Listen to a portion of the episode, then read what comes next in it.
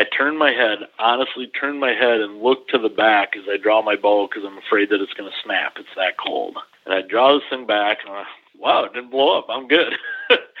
deer steps out. He's like 22 yards. I shoot this deer, and literally, as this deer is running, you can watch the blood freezing. Really?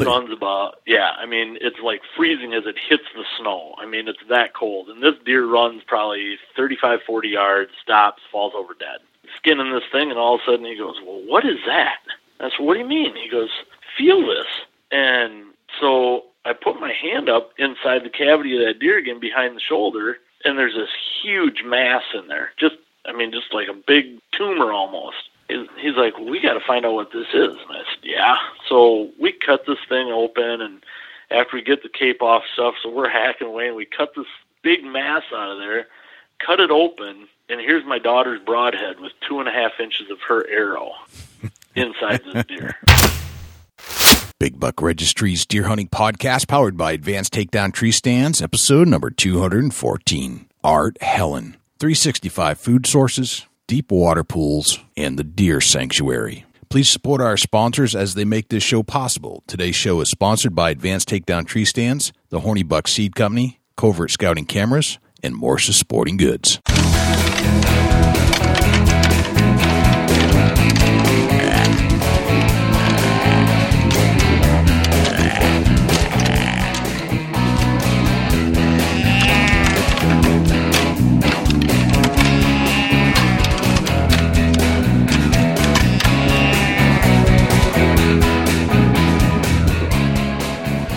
Big Buck Registry is a virtual museum of hunting stories. We preserve a piece of Americana by interviewing and recording hunters about their hunts and experiences from across the country. And who knows, maybe we'll learn a thing or two along the way that'll help us take our hunt to the next level. Hi, my name is Joe Donito.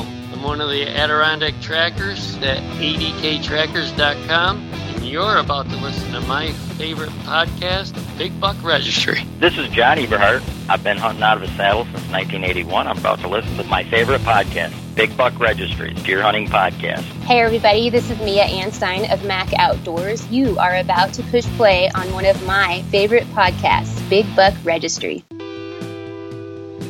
Welcome, fellow predators and carnivores. My name is Jay. And for Jim Keller and Dusty Phillips, Welcome to another episode of the Big Buck Registry's Deer Hunting Podcast. If you're interested in this podcast or other podcasts, we could really use your help. If you're an iPhone user and you're a podcast listener and you're a deer hunter and you like this show, if you would, even if you don't use the podcast app, but you use something else like Stitcher or Blubrry or TuneIn, or you go to YouTube and watch our shows over there, would you please do something for us? Go to the podcast app and do a search for Big Buck Registry, and then hit subscribe once it comes up. And I understand iTunes does not make this easy, but leave us a review about this show. If you're a first time user or a long time user and you haven't done it yet, please go over there, give us a review, hopefully a five star. But if it's not, that's okay. We need the feedback, and it certainly helps our visibility in the iTunes charts if you do that. So if you could, please support this show by doing that. That'd be greatly appreciated. We're also running the Harness Program. There are three ways to help out in the Harness Program. Number one, if you need a harness, shoot us an email. Number two, if you have harnesses to donate, shoot us an email. Or number three, if you don't need a harness and you don't have a harness to donate, but you want to participate in this cause where we put harnesses in the hands of the hunters that need them, you can go to bigbuckregistry.com forward slash harness and you can donate. A little bit goes a long way. And the reason we're raising money is that we need a budget to mail these things out as they arrive. So if you could, again, bigbuckregistry.com forward slash harness, and you can support that cause by visiting that website and donating whatever you feel you can. We're going to turn to our interview with Art Helin in just a moment, but before we do, let's turn to Jim Keller with the Deer News. For the Big Buck Registry, this is Jim Keller with the Deer News. What you should know about EHD and how it affects deer. This story was originally featured on the deeranddeerhunting.com website and was written by Alan Clemons. What do you know about epizootic hemorrhage disease? It's one of several diseases that hunters hear about but often don't know much about. Here's a description of EHD from the Michigan DNR. Epizootic hemorrhagic disease is an acute, infectious, often fatal viral disease of some wild ruminants. This malady, characterized by extensive hemorrhage, has been responsible for significant epizootics in deer in the northern United States and southern Canada. And just a note, I looked up what epizootic means. It means an epidemic among animals of a single kind within a particular region. A similar hemorrhagic disease called blue tongue also occurs throughout the US and Canada. The two diseases are antigenetically different. EHD is starting to hit in several states pretty hard, including eastern Tennessee and eastern Kentucky. Wildlife officials in other states are on the lookout as the usual 5 to 6 year cycle of midges combined with weather patterns of drought and or heavy rain seem to be in play this summer.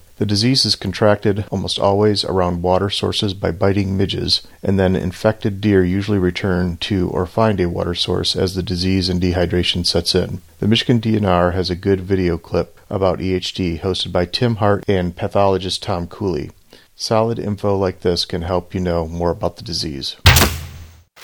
DNR seeks input on January deer hunt. This story was originally featured on the Post Bulletin website. The Minnesota Department of Natural Resources is seeking input on a proposed late season antlerless only deer hunt in southeastern Minnesota. The DNR will host two public input meetings about the proposed hunt, potential dates, bag limits, and other restrictions. The first meeting will be held from 7 to 8:30 p.m. Wednesday in the Houston Elementary School Gymnasium at 310 South Sherman Street in Houston. The second meeting will be 7 to 8:30 p.m. Thursday in the DNR Central Office Lobby, 500 Lafayette Road in St. Paul. Online input will be taken from August 28th through September 11th. The late season antlerless only hunt is proposed for January 6th to January 14th, concurrent with a late chronic wasting disease hunt in deer permit area number 603. The deer permit areas that are proposed to be included are 346, 348, and 349 in the far southeastern corner of the state. Populations in the three permit areas have been over the population goal set in 2014 for multiple seasons. This proposed additional late antlerless only season hunt would facilitate moving populations toward established goals and provide additional hunting opportunities. DNR officials want to know how people feel about some of the specifics of the proposed hunt, including hunt dates, whether the hunt be limited to private land only, whether a bag limit of five deer is appropriate, and whether the hunt occur at all. Moose hunting in two North Dakota wild refuges would be a first.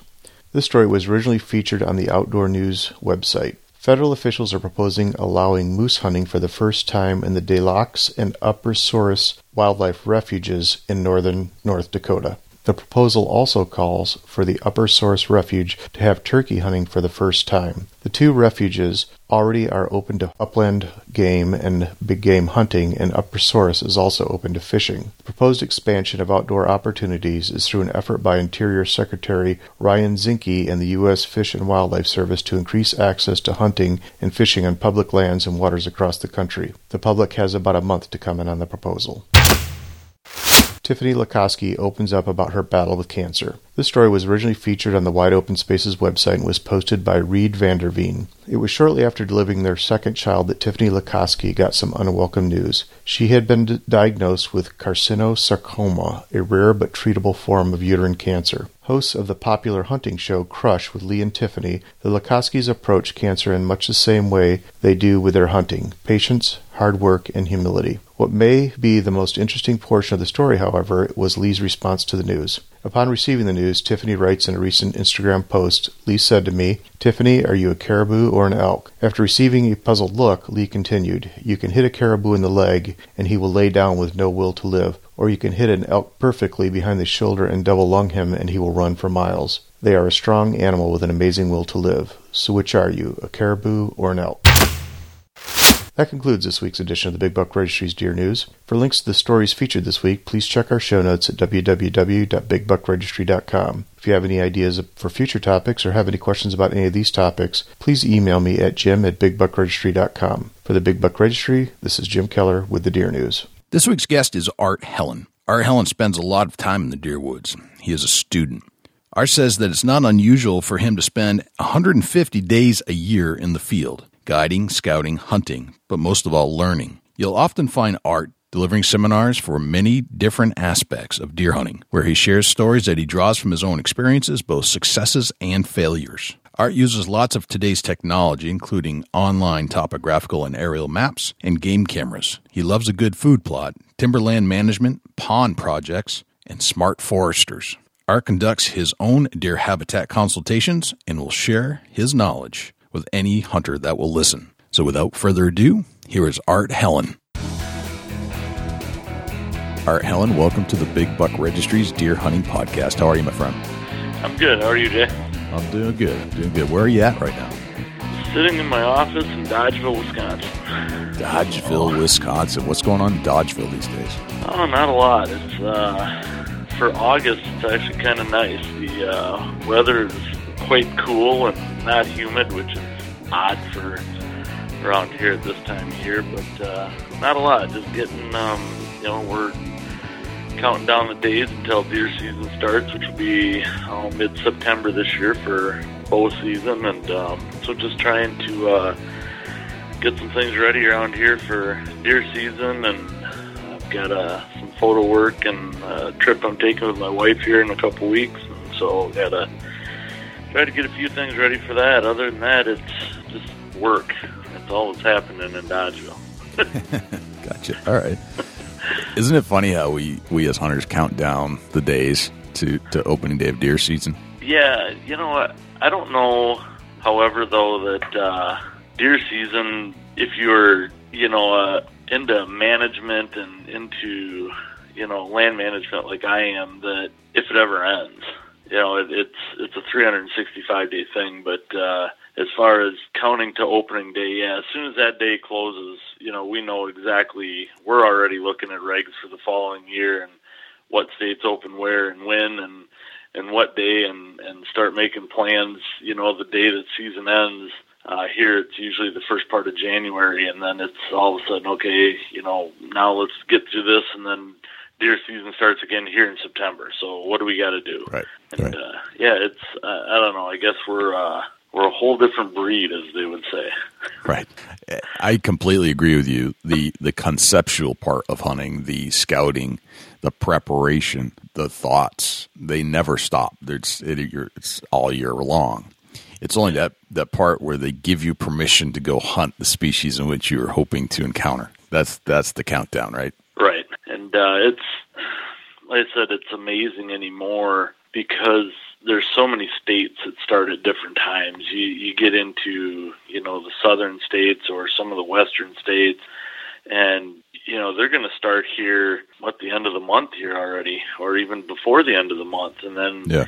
you know if you're into the southwest into the Coues deer and, and some of those, you know, they've already started or starting next week already. So Right. um, you know, elk season starts. So yeah, it's uh it's different, but whitetails, um, you know, that is the most sought after big game animal. And uh so yeah, that that countdown seems to be the countdown for you know the majority of people that when it closes we already know and you know you'll start seeing the memes already out there on you know different social media sites and stuff the day after you know, don't feel so bad. Hunting just closed. You know, only 196 days till opening. You know? Yeah. so true, true hunters never stop thinking about it, really. that, that's true. That is true. So, So, all right, tell us about yourself. Where where are you from? Where did you grow up? And what was life like for you as a child? well, um, I grew up here in Dodgeville, okay. and uh, you know, things were good. My my mom worked at a company here called Land's End, uh, which is still around, big clothing company. Sure. Yeah. Huge clothing company. Yep. Yes, and uh, my dad um, was self-employed in uh, real estate and real estate appraisals. Yeah. So as I grew up, I was really into sports and um, as a young kid, but I really liked the outdoors. And my dad, he didn't do a lot of hunting. He he hunted some, but he really wasn't into it uh, like I am. And so my grandmother uh, saw this passion in me, and so she would pick me up. I, I grew up going to a Catholic school, and so she would pick me up if I didn't have sports or something, and take me out to. We have a park, Governor Dodge State Park. It's a 5,000 acre plus state park here, right outside town. Uh, beautiful rolling hills filled with wildlife. And she would take me out there, and she would park her car and read a book, and let me go down, you know, towards the beach or the lake or wherever and watch birds or watch deer or, you know, she would just drive me all over the countryside and saw that passion. And so she wanted me to enjoy the outdoors. And uh, she was never really a hunter. My grandma wasn't, uh, or my grandfather, but she knew that's what I wanted to do, so she was not going to discourage me and, and help me get into that. And she actually bought me my first camera, uh, 35 millimeter camera, when I was 10 years old to take start taking pictures of these animals and uh, do different things with that. And from there, it just kind of grew. And so my dad got into hunting a little more as he saw my passion. While back then, it was 12 years old before you could hunt here in the state of Wisconsin. And so once I turned 12, I'd taken hunter safety, and my dad started, you know, getting me to hunt. Actually, when I was uh, 11 years old, you know, we started going to the ranges and shooting. And another friend of ours, um, Paul Juleson, who happened to be a Vietnam vet, who was a friend of my dad's, came home from Vietnam on the day that I was born.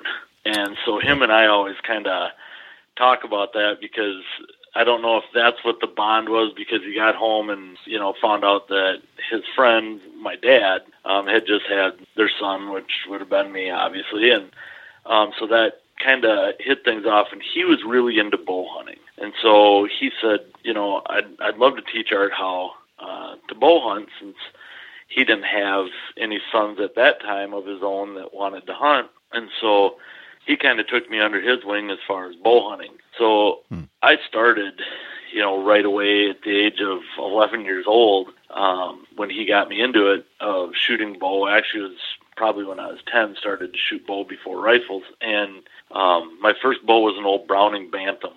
I still remember that bow because we bought it at a garage sale from the guy for like twenty five dollars, and uh, and it worked great for a few years. But it was one of those. It was all just one piece wood riser, uh, limbs, everything was one piece, you know. And yep. um, it ended up cracking uh, when I was 12 years old, I believe it was. And then you know, then we started moving up the chain as far as technology and stuff over the years, and. uh so that kind of drove my passion into that and i really got into bow hunting and, and gun hunting well then i was also because of my sports and you know high school i hunted as much as i possibly could but uh you know i i enjoyed the football too and and was into uh powerlifting and Mhm. different things so then when i went into college i went to college to play football um went in for advertisement marketing and then uh business management with a minor in art and photography Wow. so okay. yeah, and so you know, I kind of split the art because I like the arts um, end of it, but I think a lot of that was driven due to the photography work, and you know, they play hand in hand, and so it was uh, it was neat to see how they actually did that. And so anyway, I went in and wanted to you know play football while I was there, so I played football at University of Wisconsin River Falls, Mhm. and uh, then after I got out of school, then I just kind of uh, really got back into hunting and um, did a lot of tournament shooting and was picked up at that time uh, by a bow company. And from there, it just kind of snowballed. Then it started dealing more with some of the hunting companies and just slowly turned it into a business um, due to the passion of hunting and photography and uh, just the outdoors in general. And uh, then we worked with my wife and I actually uh, one day on a plane. I was heading out to do seminars in Michigan on uh, deer vocalizations, Mhm. and Ralph Cianciarulo was sitting on the plane next to me. And this is you got to remember before Ralph Cianciarulo was Ralph Cianciarulo. He was you know kind of in the same boat. He didn't have a TV show yet or anything else. Well, him and I started talking on the plane back and forth. He was actually going to the same Cabela's as I was to do seminars on elk hunting. And so Ralph and I talked, and this would have been in 1998. And uh, then in 19, the end of 98, beginning of 99, my wife and I started filming with them uh, for their, um, at the time, VHS series. Didn't even have a DVD right, series right. Back in the day of the tape. yeah. Yeah. And uh, so we started filming with them. And uh, then in 2000, they started their TV show. And uh, we were with them for approximately nine, ten years uh, overall, and things just kind of led us um, apart. You know, he had certain sponsors that you know he had obviously you know as the host of the show and and him and Vicki it was their show um and they're incredible super people. They had their things to do and I had my things to do for my sponsors and so we just kind of parted ways on good terms we're still very good friends Mhm. and so I kind of went my way and just kept developing uh my end of you know the hunting industry per se, which has a lot of different entities in it, um, which is my you know then developed into my Art Helin Outdoors LLC is what Gotcha. Gotcha. ultimately became. Gotcha. Fascinating story. So, an, uh, just a random plane ride. Yep, just uh, and you know I was in the industry before that, but um, would I be where I am today without the extra exposure that that show had given me, or that you know being part of that would have been? I, I don't know. You know, you're put in places for reasons. Um, and was that the reason? You know, Right. um, I, I'm not sure. I, I really can't explain that. But uh, you know, I, I was like I said, I'd been in the industry since 1993, so five or six years, you know, prior. But uh, that just kind of helped keep things rolling and and keep the momentum going forward as far as things Gotcha. went. So Gotcha. and um, you know, so after that, now, like I said, we've we've really snowballed uh, my wife and I into different things. Um, you know, under that umbrella, we have a lot of different things. Uh, as I say, uh, jack of all trades and master of none. You know, that's that's kind of where I'm at underneath that because Right. I kind of get that question all the time. So, what exactly is you know Art Helin Outdoors? What exactly do you do? And um, so I, I have to explain that a lot um, which is a little different because it's it's different than what a lot of people within the industry do. You know, they've either got one thing that they do as far as the filming or as far you know for the TV shows or they're a cameraman or they're they um, have a habitat thing or they have there's just one thing myself I've always learned and I, I guess I learned this a long time ago is to diversify and Right. so I've I've kind of diversified a lot of different things to hopefully uh, help more people out. I, I like to educate. That's what I like to do. I, I'm um, as a business manager. I, I really like to educate people, and when they come back to me and say, "Hey, I did this. Um, I learned at one of your seminars. It worked. I shot the best deer I've ever shot, or this happened. Um, I was successful with this." That to me is priceless. Right. Very cool. Do you remember the first gun you ever shot as a kid? The first gun Yeah. would have been a little bolt action 22. 22 is the most common answer. It's, uh, it's, it's, Yeah. it's- other than BB gun, but then we don't count that. Um, well, we do, but we don't. Very cool. Um, so yeah, it would have been my grandfather's, um, and I actually still have that gun, and uh, I've kept that. And then the second gun that I ever shot was my grandpa had a um, 16 gauge pump, Yep. and uh, I still have that gun. And then uh, here's a really interesting one for you. So the first deer rifle I ever used was a 32 Special Winchester Special lever action. Really? Okay? Yes. Now, the story behind this gun, my grandfather used to own a Ford Mercury dealership in Dodgeville here. Yep. And one day in the oh, late 60s, it would have been, a gentleman came walking into the shop with a backpack on and this 32 special tied to it. He came in and he started talking to my grandfather. You know, this is a story my grandfather had told me now Sure. and said that you know this gentleman started talking to me and he said you know he says i i want to test drive that car out there my grandfather's like well which one and he says well the old one down there at the end of the lot and my grandpa's like well you know he said that car is just you know is a piece of junk you know hundred dollar car you know which was even inexpensive at that time and he says that you know it about ran. That was about all it really did. and uh, this, he says, you know, but I, I don't know you. Um, I don't know where you come from, anything else. He says, you know, he says, I, I just need a car to get from here to there. You know, it looks like an inexpensive car. I'll tell you what, I will leave this gun here, he says, as collateral for me taking that car. you know, to to go out and test drive that car. Right. Gramps says, All right, have at it. He said the guy he says as soon as he jumped in that car, he said in the way I saw him organizing things, he says I knew I was never gonna see that car again. Ah, He says he took off with that car. He says I never saw it again. He said and that's where this rifle came from. that's a good story. And and I still have that rifle, and uh, we actually still use that. Um, and actually, next year my wife wants to go out mountain lion hunting, and that is the rifle that she will use on that hunt. Wow, what a cool Yeah. story. That's nuts. I wonder whatever happened to the car. I have no idea. The guy probably got it as far as he could go until it broke down, and then Right. took off from there. You know, Grandpa said I never called it in or anything else because I knew I was never getting it back. Right. And he said the rifle, you know, he says I actually needed a rifle, and the rifle was probably worth more than that car was. So he says I didn't really care. He made out okay. Yeah, he knew he knew Yeah. he was on the, the upper end on that one. That's funny. yeah, Yeah. he did. So so it was um so it was kind of neat, you know. So yeah, that would have been the first uh first gun um as far as deer rifle or larger caliber gun that Gotcha. I'd ever shot. Gotcha.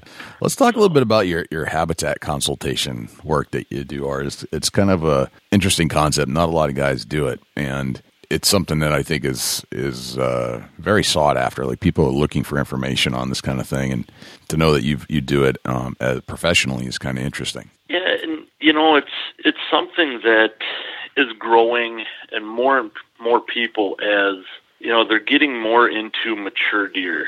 Um, I do a lot of seminars all over the country on deer vocalizations, um, habitat management. Um, you know, mature deer, getting deer to maturity. You know, age versus antlers, because there's a lot of things that now people are looking at saying, well, I, you know, that 150 inch deer is only a three year old deer.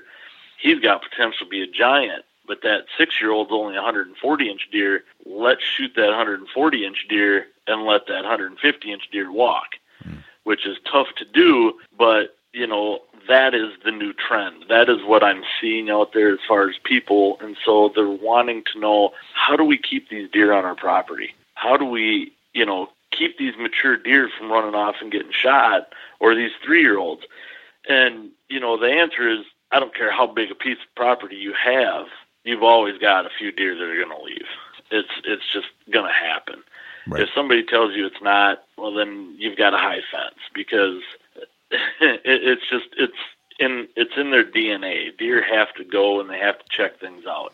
Right. However, as deer get older, you know they start their home ranges start getting smaller, and if you give them, I truly believe, and I've seen it, you know that if you give them the best food, water, cover, and sanctuaries, you can do a lot, even with just you know a small piece of land. You know, on a 40 acre piece, on a 20 acre piece, um, up to you know a 2,000 acre piece.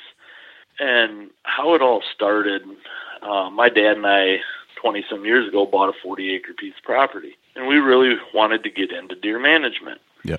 one of my neighbors did too. And so as I'm looking at this, I'm like, you know, we just can't keep the deer here. And it was too open. Things just weren't happening. So I started talking to some foresters because we um, enrolled it into a managed forest law program. So I started talking to local foresters and what do you do? How do you do this? And uh, so then I started taking some classes on this forestry and sitting through and talking to you. So then I'd walk this and like, all right, so, you know, I'm reading this on, you know, how to stump cut. I'm reading this on how to hinge cut. I'm reading this on, you know, what trees that, you know, box elders, things that we just need to kill and get out of here after we cut them. And so all of a sudden things started progressing and I started talking to these guys. Said, all right, let's go out and look at my piece. What can we do out here to do this? Well, once I got the foresters out there, you know, we started looking. I'm like, well, I read this about hinge cutting. You say that to a forester, and they about come unglued. Um, Why is that? absolutely, they just hate um, any type of hinge cutting. That's interesting because it's such a, a technique that deer hunters love, and I, I had no It- idea the foresters were against that. Yeah, and it is. And does it work? Yes, it works. But you know, I'm not huge on hinge cutting either, uh, just because of what I've learned through all the foresters, and I've learned that there's other techniques that you can do that are just as effective, if not more effective, on certain areas. Hinge cutting, if you have a mix, can be great because hinge cutting truly is really good to direct deer, um, to make deer go in certain ways. Where I can get just as good of bedding areas or better bedding by stump cutting certain trees and killing off certain trees than I can uh, by hinge cutting, especially in the northern areas. Because once that snow gets in there, you know, you want that tree hinge cut to live for a few years. Well, what happens is, is that snow gets in there, it starts busting up that tree, it breaks. Well, in the meantime, for the f- couple years that it lived, the sunlight didn't get down underneath those leaves, so that stuff's dead. So once those trees finally drop, now it takes longer for new regeneration in that area. And so all you've got is kind of a lot of brush piles, but they're good for rabbits because there's nothing green in there for things to hide in. Gotcha. Um, so, you know, but again, to use that in certain areas, it works great. So as I worked with all these foresters and, and started looking at that, we implemented, you know, both things on our property and I started watching this and started learning that, okay, we need to do this in phases because if we do it all at once, everything comes back at the same time. So if we want to create certain bedding areas here so we can hunt, you know, the wind right for that bedding area, we can't do the whole property. We have to create that bedding area and then figure out, okay, this is where, you know, maybe there's a food source there. So now we have to create a bedding area off that food source. Now we can figure out where our stands are going to go, and then we can go in there and develop water sources.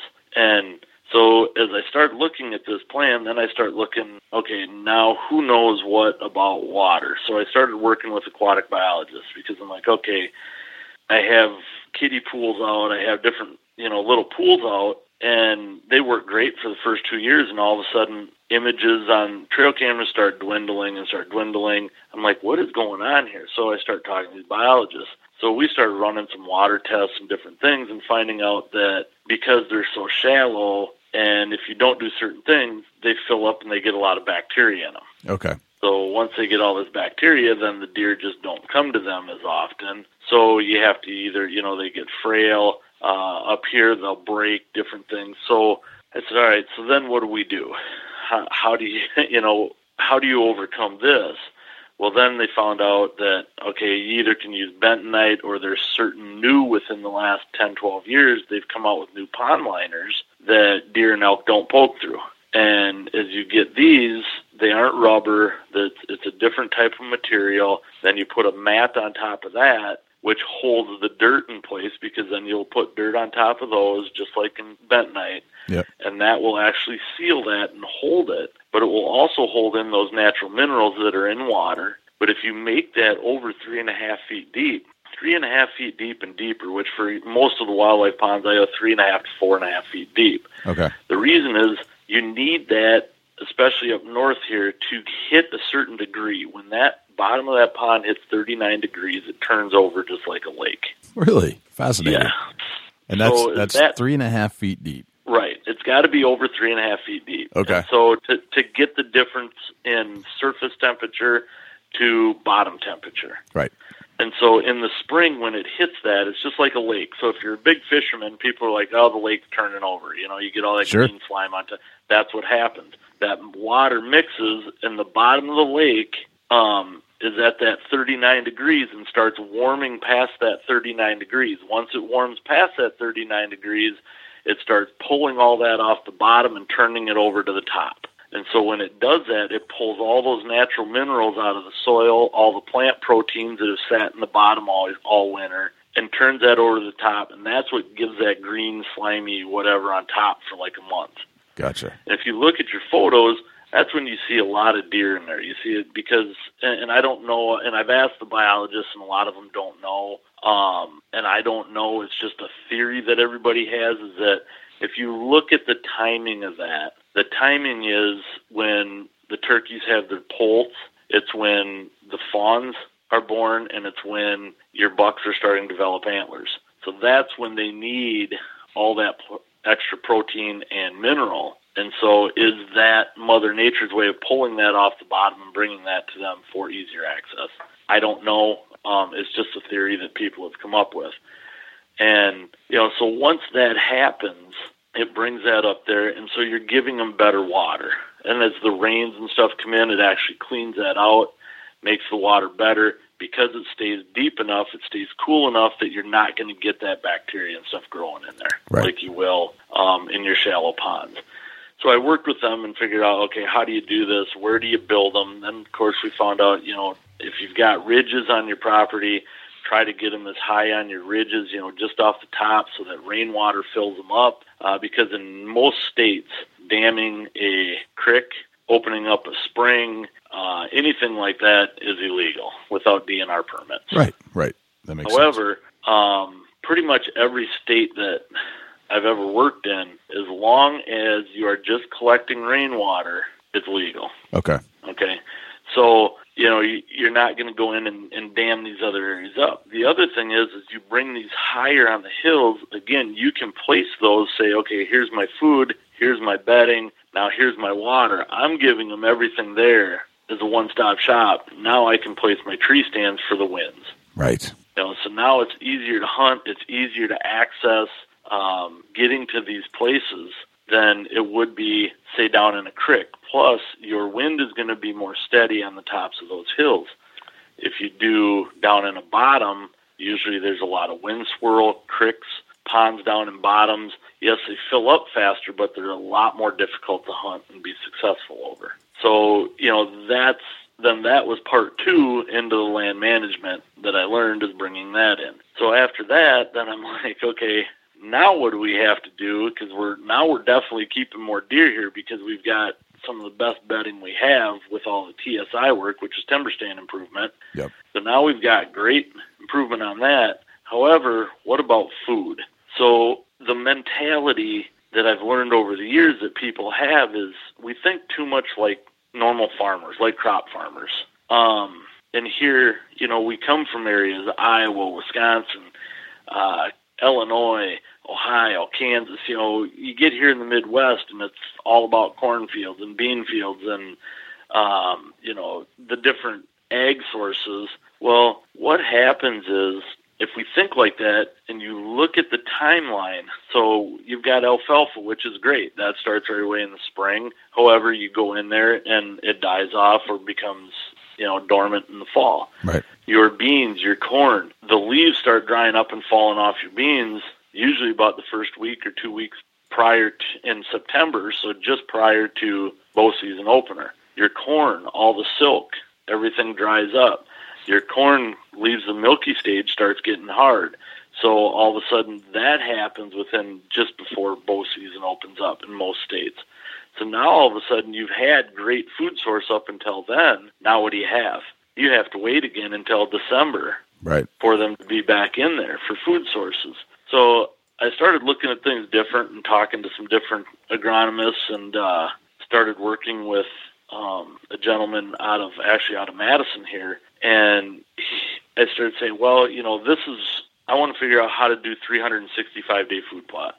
I said I want those deer so now if I give them everything, they can't leave. Right. Um, you know, are they still gonna? Yes, like I said, there's always a few, but the majority I want to stay. So I started looking at it, saying, all right, what right away in the spring? He's like, well, you got clovers, you have alfalfas, you have chicories, um, you know, great spring planting stuff. It's right there in the spring, or you plant it. It's good for four or five years. It's always going to be ready right away in the spring. Yeah. That stays until November up here when you know things start freezing and uh, they become dormant. Down south, it's a little different story, uh, but those plans are completely different written. You know, I, I I've been there. Can I do them? Yes, but I usually leave those areas for people in the same business down there because they know that. I do a lot of stuff in the Midwest. And so then, you know, we looked at it and I said, now what? I said, well, what about beans? Because they like beans and they like leaves. So, all right, well, let's figure out, we'll put beans, but let's figure out how to plant them so I can come back in in August or July, the end of July, first part of August in these areas and overseed that or replant on top of all the beans or even in the corn and put in my early fall and winter food sources. Gotcha. So now all of a sudden I'm planting in between everything, and now I've got brassicas and turnips and radishes and um, all these different winter wheats all through the middle of this. So now all of a sudden, as the leaves start falling off your beans or the corn starts to get hard, now you have all this lush green that's up in between everything. So now they don't have to. Now they've got all the clovers. Now they've got all the brassicas. Now they've got all the late fall stuff. And now in the winter, they'll have all those bulbs. Yep. Plus, they have what's left over for beans and corn. Hopefully, there's enough there that will get them right up until spring. Then all of a sudden, as the thaw starts, all your clovers and alfalfas, uh, chicories, they all start turning green, coming back right away. Now you have that 365 day food source. Gotcha. Okay. So now all of a sudden I'm like, all right. So now we're starting to figure out this food, but I've still got these mature deer. So I've got a lot of deer running around, but my mature deer are still there only to a certain time and then they leave. I'm like, what is going on? So as I start watching these and documenting and figuring things out, I'm like, all right, if I put pressure on these old deer, one, two, and three year old deer, they don't care. Four, five, six year old deer, I pressure them, they're gone. Okay. And right. as they take off, they may only go a 40 acres away, or they might they aren't going to go 20 miles. You know, they may go a little ways, but that might be because that next door neighbor only rifle hunts and he has no pressure on his property. He's that same neighbor that all of a sudden you walk in there opening day rifle season, he shows up and goes, "Hey, you ever seen this deer before?" Never seen him. First time I walked in my woods, and there he was, and I shot him. And you're like, Ugh. You know, it's because you were pressuring it. So then all of a sudden, say, okay, where do I develop areas of sanctuary that I can stay out of? Once I get these done, after, and I always say mid July to the end of July, you're done. Don't go in there anymore because that's when your bucks, all your mature bucks, and your bucks are starting to slowly break out of their uh, bachelor groups. Yep. And those older deer are trying to figure out where their home ranges are. If you're in their home range pushing them, they're going to find that security. And so, you know, as they do that, um, you have to figure out where you can get to on these properties. And so, as a land manager, that's what I do. I come in and I I look at people's properties. I walk through those entire that property with the owner, and then I get back and I start looking at wind directions. I start looking at different elevations on those properties, how things lay, and then say, okay, now here's the plan we're going to develop. This is where we're going to do bedding. This is where we're going to do food. This is where we're going to do water. This is where your sanctuaries are going to be. And this is how you're going to access these stands on these winds. And um, that's what, you know, they hire us to do as, as a land manager because some people just don't see it or don't have the time to do it um, or just bought a new piece where, you know, myself, it took truly working with everybody, you know, 10 to 15 years before I'm like, okay, and that was going in and setting up a bunch of other people's properties that were friends and people I knew and you know, is it just working on mine or does it work on everybody's? So I'm taking all this knowledge from everybody, you know, the true aquatic biologists, the foresters, um, you know, looking at the agronomists and, and all these different people, Yep. putting all those pieces of the puzzle together myself, and then saying, okay, yeah, this is working on mine, there's everything else. So then about five years ago, six years ago, I had enough behind me saying, yeah, this is truly working, so um, I'm going to start a business doing this. And, that's when I started doing that. You know, so it took me 15 to 18 years of doing research and and making sure everything was actually working before I actually said, yeah, let's let's do this and make this part of you know the Art Helin Outdoors LLC as far as Gotcha. consult- Gotcha. consultation work. So yeah. What did you do? Let, us kind of go back just a sec on the the canopy and the the tree um, management. What did you do there as far as, and I don't know what your property was like when you first got there. What, how much thought goes into that um, before before you get to the food stuff? Um, there's quite a bit actually. You know, when you walk through, because you want to make sure that you're not taking out the wrong trees or that you know when you when you walk through a piece of property you have to look at it and say man there's there's no undergrowth here but there's certain areas where those deer like that in the summer because it's cooler in those areas. There's not so much brush around them. Um, so they have to have some of that too. There has to be a mix. Um, we also started implementing uh, two years ago i started working with uh, a lot of guys that do prescribed burns. Yep. and so we're just starting to implement all that to open some areas, get some more natural vegetation and things in certain areas of properties. But, you know, the trees, so all depends on where you're at in the country and what types of trees you have. Because, you know, here we have a lot of white oaks, red oaks, we have a lot of elm trees, box elders, walnut trees, hickory trees, shagbark hickory, um, black oak you know, so we have a, a big variety, a mix of different trees. So, you know, box elders, elm trees, they're not. I don't want to say you know, they're a weed tree, as we call them. Right. And uh, as far as I'm concerned, uh, walnut tree is really a weed tree too. However, a walnut is, you know, a desired tree for the logging industry for money wise. So that is why I think that you see a lot of walnut trees still around because if you get big walnut areas, that acid that comes out of those walnuts, it's really hard to grow anything underneath those, even years after you remove those trees. Oh, no kidding. Okay, interesting. Yeah, and so um, as you walk through, you look through it and you say, okay, this area is really good young oak regeneration, and here we love to have a lot of oaks, so it's really good oak regeneration. However, right next to it, there might be a whole bunch of elm trees.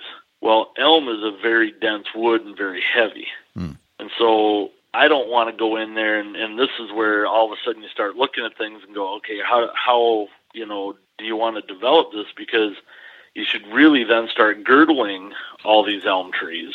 Which girdle you just go, you make two cuts, um, about a foot to a foot and a half off the ground, about six inches apart, and you go about two inches to three inches into the tree all the way around and it cuts that and it cuts off the supply to that tree and it ends up dying over time. Well, what happens because it's so dense, if you cut that down and it falls the wrong way, it's going to fall on all those small oak trees and break them. Gotcha. And then you have nothing. Where when you do this with elm trees, what happens is they stay standing, they die, they still let the sunlight get to the oak regeneration with better sunlight so it shoots those up faster. The elm tree dies, stays standing for five or six years, dries out completely, why five or six years of growth happens on that oak tree or the, your desired trees before that falls over.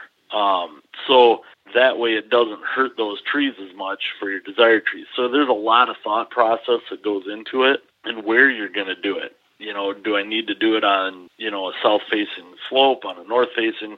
What types of bedding areas am I looking for? Um, you know, how young are the trees? How old are the trees? You know, so there's there is a lot of process that goes into it. Um, a lot of times I'll actually get a forester there or have them work with their local forester.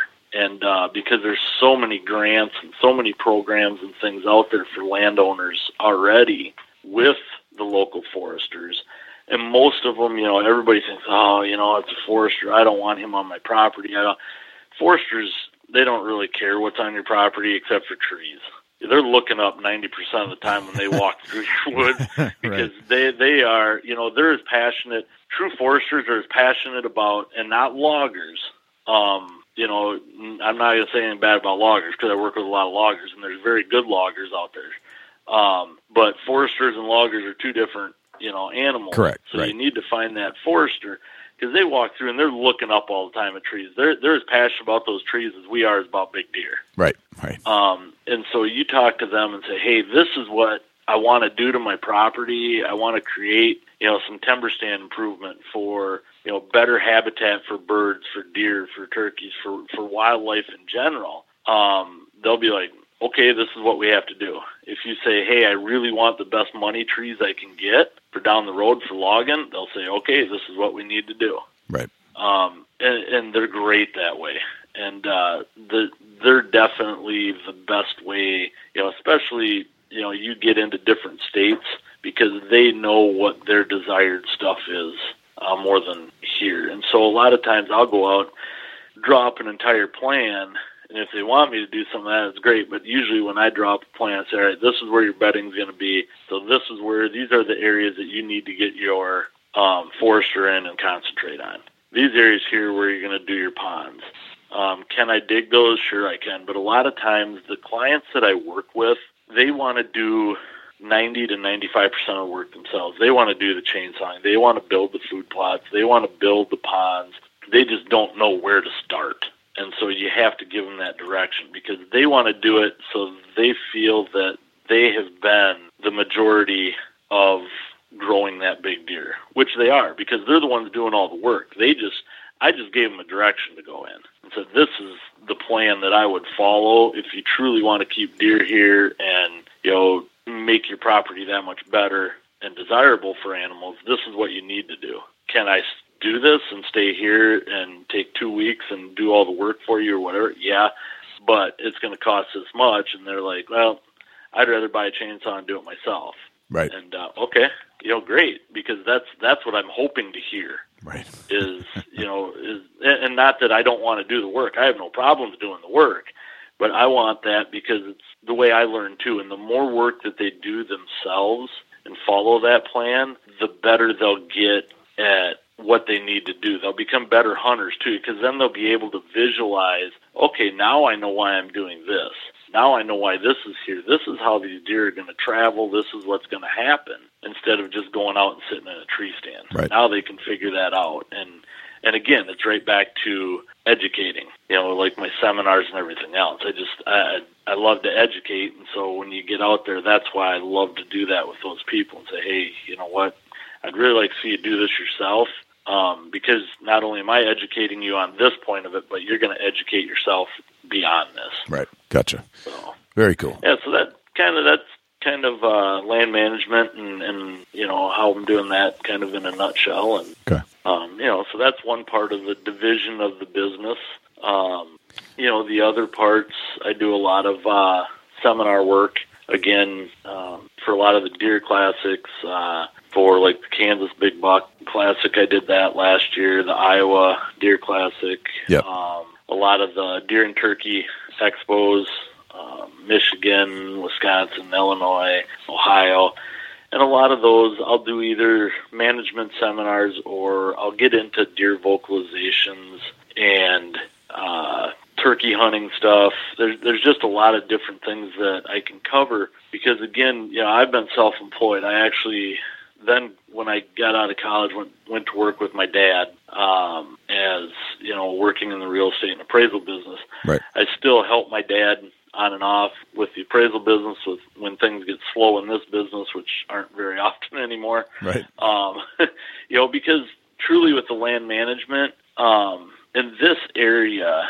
well, in most areas, usually from January one through the first week of April is the best time, and when I usually book the most to go look at properties because right now there's so many leaves, so many things you can't see. And so it's not justified for me. Some people will do it, but for me, I don't think I'm doing them just by showing up and saying, you know, I really can't see everything that I need to see, but this is where I think I would do this, where, you know, you go in December, uh, January, different things like, or, you know, January, February, March, now you can see everything. There's no leaves on the trees. The underbrush is pretty much knocked down because of snow. I can see all the little nooks and crannies and, and where ponds should go and food and the different types of trees. Um, you're not going to miss much. Where now you're, you're going to miss a lot of stuff out there. Gotcha.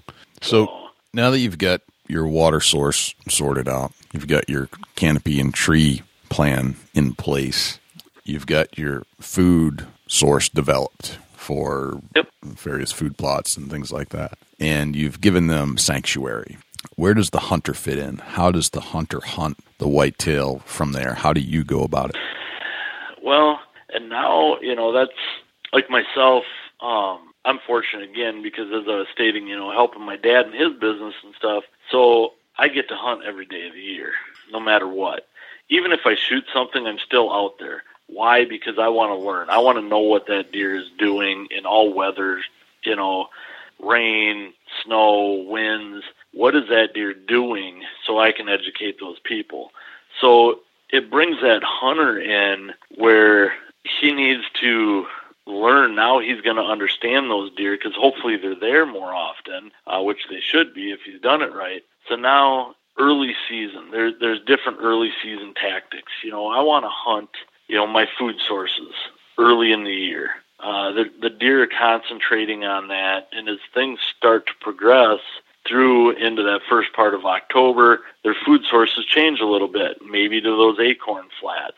So you're going to look at that. Now, all of a sudden, because you have this developed, you should know where bedding areas are, where your food source. So now you can start figuring out where all your pinch points are and where your funnels are. So now that's where you want to move to once you get into that late October. Move off those food sources. Too many people keep concentrating on your food sources because they see so many does and all that buck will show up here.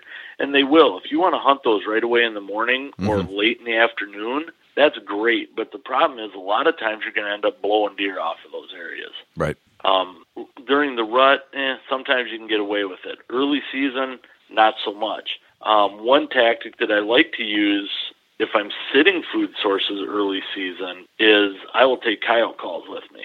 I'll take coyote howler with me. Really? That way, as soon as it gets yeah, as soon as it gets dark, if I have a lot of deer still sitting on that field and I'm sitting a field edge, I don't want to get out and educate those deer and blow them out of there. So I wait until it's dark.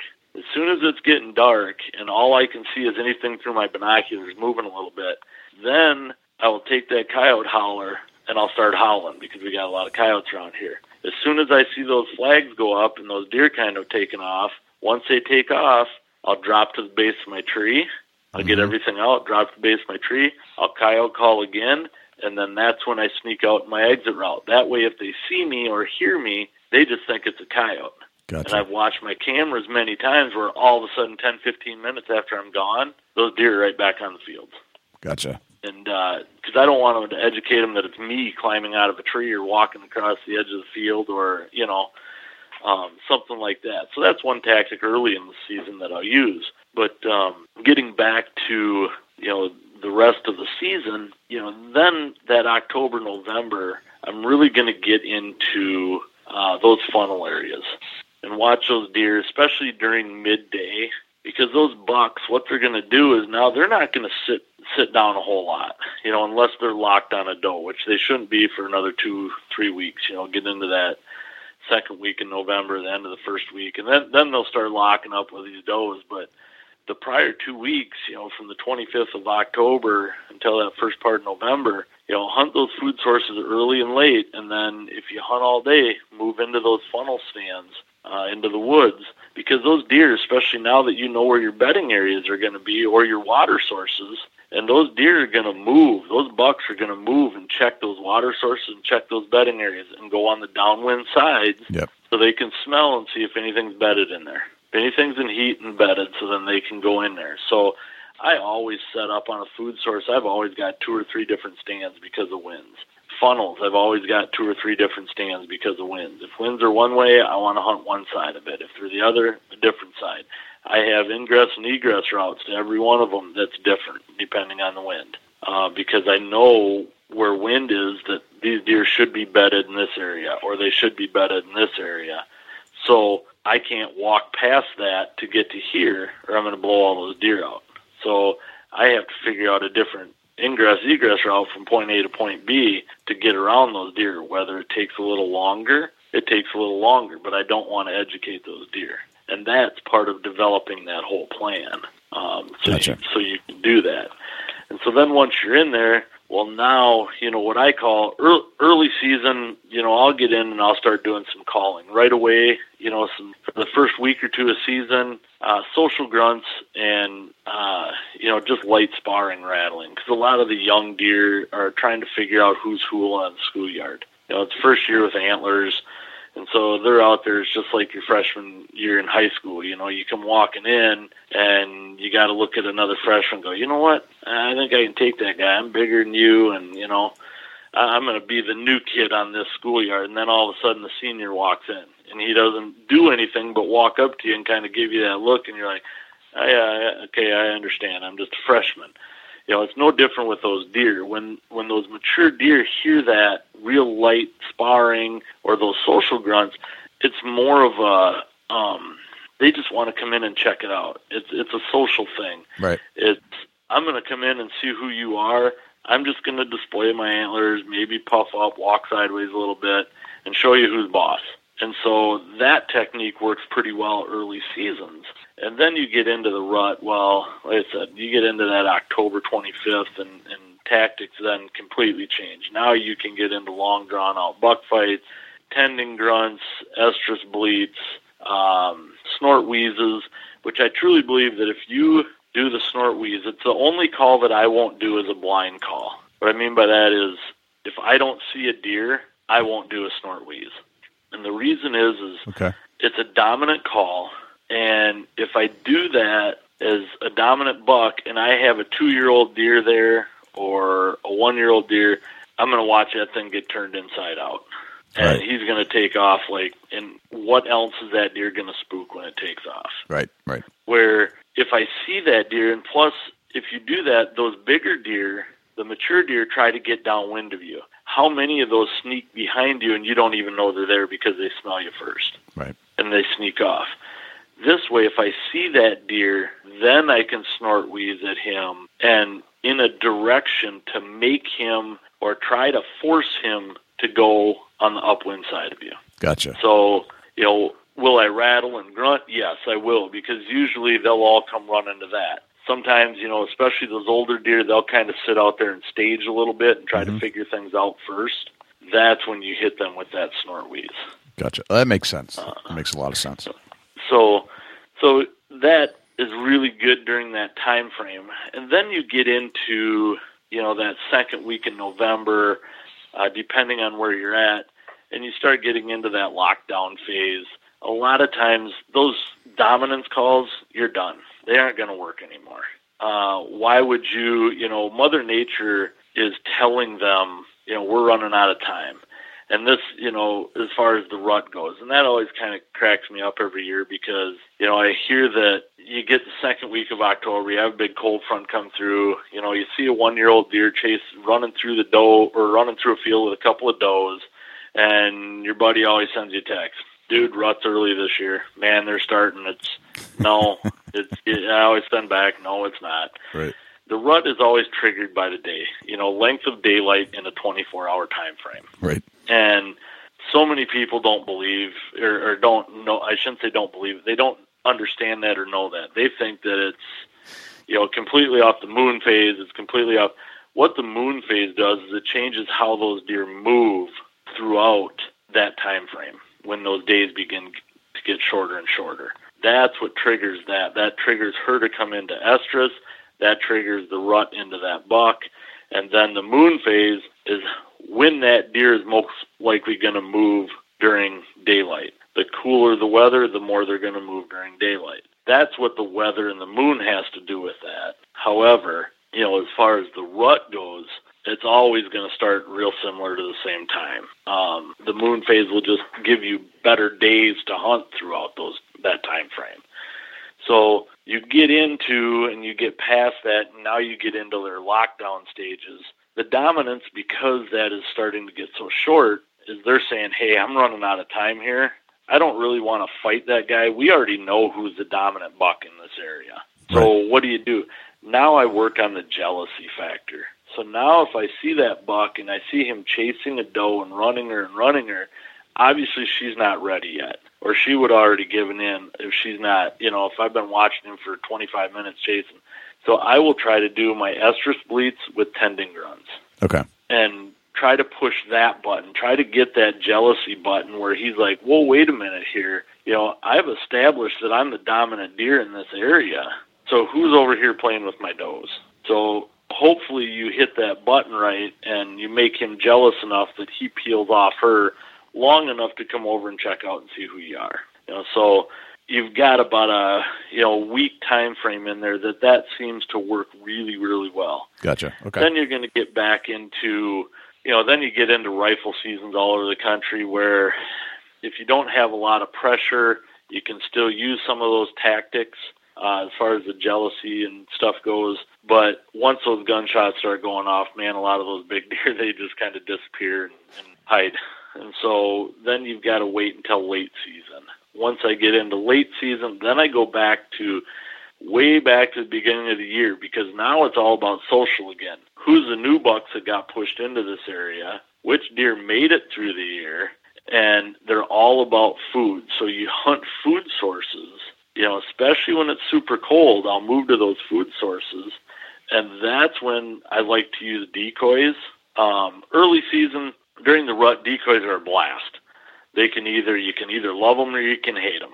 Because if you've got one up, sometimes you'll have that small little buck come in and he'll knock it over. Or, you know, I've seen one year olds and two year olds when I've had does out there as a doe decoy try to breed it, knock it over.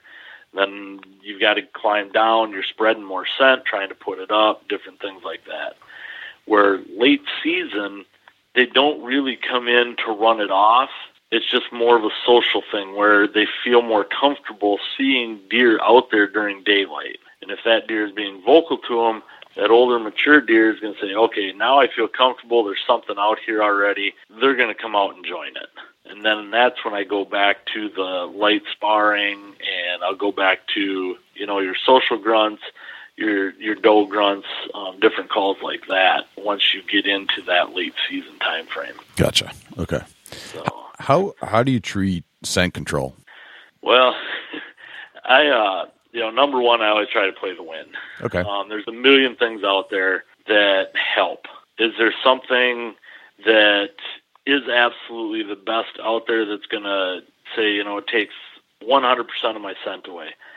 Um, I don't believe that, but do I believe that there's a lot of things that truly help contain your scent and make it so you are a lot less detectable to get those deer to walk through your scent streams? Um, yes, but it all begins early. you know, I will start here um, within the next couple weeks because, and I don't have a whole lot of hair. Um, I'm pretty much going bald, but All right. they say that you know all the studies that I've seen over the years, it takes two to three weeks to get scent out of your hair. Okay, so these guys that are going in and just using scent shampoo for one day and say, "Yeah, I'm good," and they go out hunting. If they've been using some type of fragrance shampoo, it's still going to be in there. Two to three weeks. Okay. Yeah, Interesting. So I, I, I have always not heard start that yet. early. Okay. Yep. Um, so I always start early, and I will start using that. And my wife hates deer season because she's a big hunter and loves to hunt with me. Um, but trying to find really good shampoos for women um, with conditioners and stuff is, is difficult. Right. Uh, for me, because I don't have a lot of hair, I don't care. I'm like, whatever. I just put it on my head and away we go. But you know, we start two to three weeks before season starts, and it's a ritual. I mean, it's you shower with scent-free soaps, scent-free shampoos. Your clothes are washed and scent-free. Um, they're put in scent-free boxes. You know, so when I get done, you know, and it's time for season, I will shower. I will get in the truck with, you know, short something that does not stink. I don't wear. I will actually. I have other clothes, blue jeans, and other clothes that are washed and scent free without regular detergents and soaps that are put in a whole nother box. That that's what I wear when I'm in a truck. And then once I get to where I'm going, then I'll pretty much strip down my underwear and I will spray myself down uh, with no scent sprays. Yep. Um, and then I will put on my clothes over the top of that that are scent free. And I always carry in, you know, I'll put on scent free deodorant. I'll carry in a bottle of spray, and then I'll spray myself again once I get up into that tree. And uh, make sure my bow is sprayed, make sure my arrows are sprayed, make sure you know everything is sprayed because you've been touching that all summer. Yep. Um, it's been laying next to the dog kennel. There's you know so I'm very scent cautious. I still play the wind, however, because I think you have to. But um, have I had deer walk straight downwind of me? Yes. But that's because you know it's it's a ritual taking care of it. It's no different than my trail cameras. You know, trail cameras. I hear it all the time, and I do a lot of trail camera seminars. Is people are always saying, you know, I get one picture of a big deer and then it's gone. I never see it again. Or, you know, they're seeing my flash. They're seeing the IR. They're seeing the every single time I hear something new. Every new camera comes out, there's something new. Right. And I'm like, guys, no. If if the flash is scaring a deer, then the next time there's a thunder and lightning storm and that lightning starts flashing, everybody take cover because the deer are going to go crazy running through houses, front of cars, everything else. okay, so no, I don't truly believe that. That does not happen. I've run too many studies on them and watched too many of them to see what happens. I mean, I run 50, 60, 70 plus cameras a year on different leases all over the country. Mm-hmm. And then it was the IR. They're seeing the IR. They're seeing a, well, what I've found in all the studies, different things I've done, is I look at it and it's no different than you and me. If if you walked out and your wife came home and put something new on the kitchen table, you walked in there tonight and you saw that, you'd be like, huh, wonder what that, you know, Sure. wonder what that is over there. That deer, those deer trails, those woods, he knows that like the back of his hand. Those does know it, those bucks know it, because that's where they live. That's their kitchen, that's their living room, okay, their bedroom, whatever you want to call it. And they're in there. So all of a sudden, you walk in on their trail and you put a camera at eye level right in front of them. They're going to notice that. Of course. Absolutely. they Well, as soon as they start looking at it, if that thing flashes in their face or it clicks or an IR or they see anything, if it has any type of scent associated with it, that's a non normal scent, they're going to freak out over it. So I truly believe that most of it is our scent that we need to get rid of. So when you first buy a trail camera, you take it out of the package, it stinks. okay? Sure it does. You- oh, it you- smells like you know, factory. they're horrible. Right. Right. So I will take that and I will take the straps and I put them outside in my yard and I will hose them down and I will wash them with scent free soap and then I will let them sit out there for a week on and off through rain, through whatever, and just let them air dry, um, get wet. And then when that's done, I put them in a scent free box again. I will take them out. When I put those up, I will wear my gloves, latex gloves or non latex vinyl gloves, put that camera up, and then I will take field wipes and I will wipe that camera down as soon as it's up Gotcha. get rid of all that scent. And then it's the same when I go check them. I always try to put those cameras in areas that I can easily access without putting a lot of my scent out there. I get to that camera, I always take two cards and I'll write on there, you know, cam number one. And then that way when I get to that, you know, I have two cards for it. I'll put a card in it, wipe the camera down, shut it, and I'm gone. I don't want to mess around at that camera. The less scent, the less invasive, the less intrusive, the better. And I'm gone. And I go to the next camera and do the same thing. And, uh, you know, so the quicker you can check those and the quicker you can get out of there, especially try to do it in the middle of the day, Mm-hmm. better you are. Gotcha. Okay. Very very cool. And what other types of equipment are you using in, in your stand? If you or in the you hangs out in your backpack, and uh, what weapons are you your weapons of choice? Well, um, you know, this year I'm uh, shooting the Carbon Defiant, white Carbon Defiant. I like that. I like a carbon bow, and the reason I do is because I like to do a lot of cold weather hunting late season, Okay. and carbon doesn't transfer that cold like an aluminum riser does. And so that's why I like that is just because when it's super cold, um, that carbon feels better. It's not as it's not as freezing cold in my hand. Also, you know, if I'm out, uh, last year we did uh, high country mountain lion hunt. Uh, a couple years ago we did a high country mountain goat hunt, and you know, so the carbons they're like, yeah, but it's only a pound.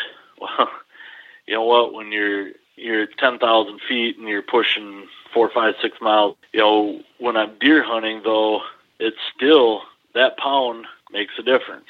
And I like that you know, for those reasons. One, weight, but also so it doesn't transfer that cold into my hand. Um, new archery products. I've been a Spitfire guy forever and ever uh, as far as um, a mechanical head, and uh, the new Spitfire Double Cross has just been um, had great luck with that. Uh, I shoot the full metal jacket. I shoot the small diameters. Okay. Um, just because they're a little bit heavier. The thing is, and, and a lot of people are well, they bend. Well, yeah, they bend. They're they're full metal jacket. It's an aluminum. You know, it's a carbon arrow wrapped in aluminum. Why? Because they can make it straighter. It's straighter and it's a little stiffer, so it gives you a lot more penetrating power. And so when I'm hunting elk or if I'm hunting big game, I like that. You know, it's super small diameter. There's not a lot of drag on it, but yet it gives you that extra penetration, that drive that you need out of it. And that's why, you know, that arrow's been great. Does it bend? Yes. Can it, you know, not obviously every time, but can it? Sure it can. But you can also break a carbon arrow, and that's what I tell guys. That deer can fall over on a carbon, that deer can snap that off. Um, you can go through that deer and hit a tree and just right and snap it or crack that arrow too. So, Right. it, you know, what do you want to give up here? And um, it, it's your choice and, and my choice because I like that penetration is why I go with that full metal jacket. Um, so, you know, in cold weather gear because I like to hunt a lot uh, in in the cold is Arctic Shield clothing. They uh, redesigned everything a couple years ago, and, and that's been uh, my go-to. The problem is is that you have to figure out what to wear because it can actually be too warm. Okay. Right. I don't think you'd ever say. You know, I don't think I'd ever catch myself saying that Right. but it can be too warm. Um, so you have to kind of look at everything, and when when you look at it and it says, yeah, this is you know from 20 degrees to 40 degrees, that's they're talking 20 degrees. I mean, it's not. And last year when we were out, you know, it was super cold and everything else up there on the mountain, and I said we're going to do some walking, so I'm just going to take my bibs and. I tell you what, I started walking and I'm like, ah, this just isn't going to happen. These things are just way too crazy warm, you know. Right. So you, you kind of have to watch it. But because I like to hunt late season like that, and uh, you know they're developing stuff that's lighter and lighter now for that early season 50 to 60 degree stuff, which is super thin, super comfortable, but yet still pretty warm. So uh, that and um, you know I've done my Realtree clothing forever and ever since Bill Jordan came out with the original pattern, and I've stuck with it. I've just always liked that pattern, and uh, you know, so you know, as they develop new ones, just seems to switch. Um, the thing is with patterns that a lot of people don't understand is the difference between you know they'll buy either green or they'll buy brown. Well, I like both because as a turkey hunter, I like to have that brown early in the year. Um, and as the turkey seasons progress, then I like to get more green involved. Yeah, same way in the fall. I like that green earlier in the year and then switching over to brown as things all die off and turn more into fall. Okay. So um, that's why I kind of go with you know a couple different patterns is just because of that. Gotcha. So, um, but yeah, other than that, um, you know, summit ladder stands. My wife likes to be comfortable, so you know we go with the big, the biggest ladder stands. You know that one person can fit in, and then you know we hang, have the hang on stand for the cameraman, and um, so it's uh, she. Like I said, I like those because they have the, you know, they've got a seat built right into them that's separate away from the tree, so you can, if the tree's a little crooked, you can still get that seat pretty much square and sit and be comfortable. Gotcha. Gotcha. Very cool. Well, I think we've written like a blueprint on how to hunt deer based Yeah. off all the Yeah. stuff you just laid down. That's crazy. I mean, we can, like I said, I, I love my deer hunting. We could sit here and talk for hours and hours and hours about Right. this. So, Right. Gotcha. uh, let's uh let's let's transition into an actual hunt now that you've established all the ways in which you do hunt them and how you prep for them. Let's think of a, a time in your life where you you went on a hunt and it still kind of sticks out in your head today. Is there a, a hunt in particular that you you remember? There is. It's you know, I mean, there's there's a million of them out there, but this was kind of a two part, which was kind of a depressing end of the first part, but got better. My my daughter and my wife and I used to hunt uh, North Dakota with a buddy of mine out there, and we were hunting velvet deer. Nice. And my wife and my buddy were down at one end, and um, I really wanted my daughter. She had she had not shot a deer yet, and uh, we had everything set up out there. You know, we're right along the edge of the river, and um, a great early season funnel, bunch of apple trees in this area. So we got set up, and uh, we had a few deer coming through. And as the night progressed, I tapped my daughter on the shoulder, and I said, "There's a really, really big velvet deer coming down the pipe." I said, "So you might want to get things ready." And she goes, "Okay." And at the time, she was, I believe, only 13 years old, and uh, she had only shot a couple of does and uh, hadn't shot a buck with her bow. And as this deer keeps getting closer, and I'm filming this deer, and I'm looking at it, and I'm thinking, "Wow, this is this is a really really big velvet deer." I'm like, "This deer is you know a mid 150s, 160 buck, and she's gonna get a crack at this thing if things keep you know happening." And uh, so this deer comes in and keeps you know making his way slowly but surely, and finally gets there, and and I'm filming and I'm watching her and and she knew what to do. Even at 13 years old you know or 14 she she'd been around the woods enough with me over the years and she started hunting with me. You know she couldn't hunt but she started going with me when she was like 5 6 years old and just sitting in a tree. So she she knew what to do and I was pretty confident in her and so I'm kind of watching through the eyepiece and watching her at the same time and the deer stops and it stops like 18 yards puts its foot or its leg forward and i watch her go to full draw and i'm thinking okay this is going to happen. The deer kind of stops looks around she squeezes the trigger and i watch that arrow go and it goes right i mean looks like money.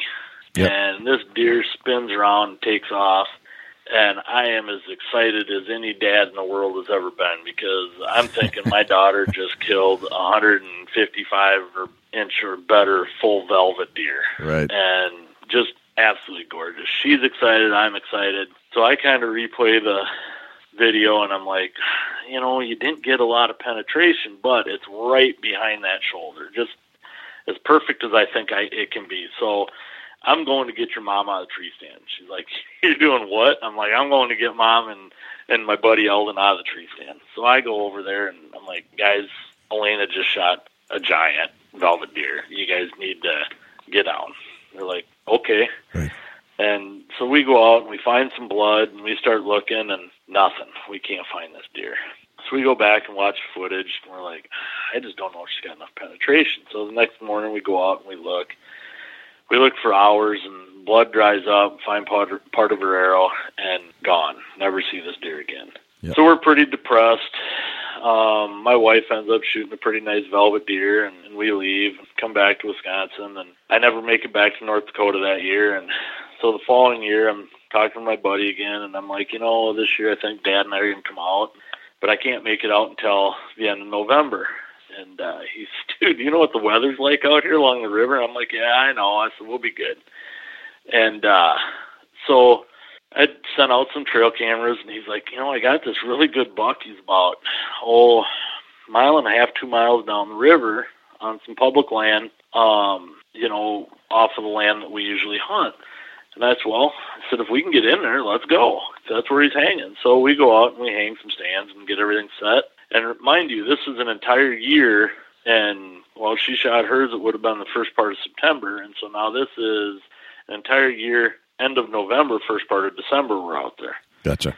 And so we see a couple bucks first night. The second night, I'm in this tree, and Eldon's with me. He's filming, and all of a sudden we're we're watching down along the creek bed, and it is so cold that we are literally watching the ice on the river that's off the creek bed freeze.